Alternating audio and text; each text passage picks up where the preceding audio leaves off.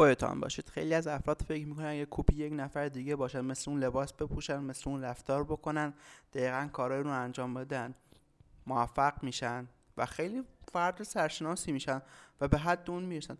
اما چیزی که واقعیت داره شما نمونه دوم اون نفرید. یه کپی از اون نفرید. و من به شخصه چرا باید بیام سراغ کپی موقعی که اصلش وجود داره مگه دیوونم؟ موقعی که اصلش می‌تونه بهم خیلی خدمات بهتری بده تخصص رو بهتر به من نشون بده خیلی حرفه‌ای‌تر کارم انجام بده چرا باید بیام دنبال کپی که یه درجه از اون پایین تره؟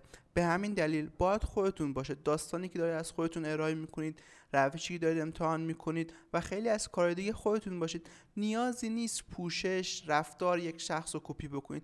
همین که مسیری که طرف طی کرده رو بدونید و طبق اون عمل بکنید شما رو به موفقیت می‌رسه و نیاز نیست واقعا کپی اون نفر بشید.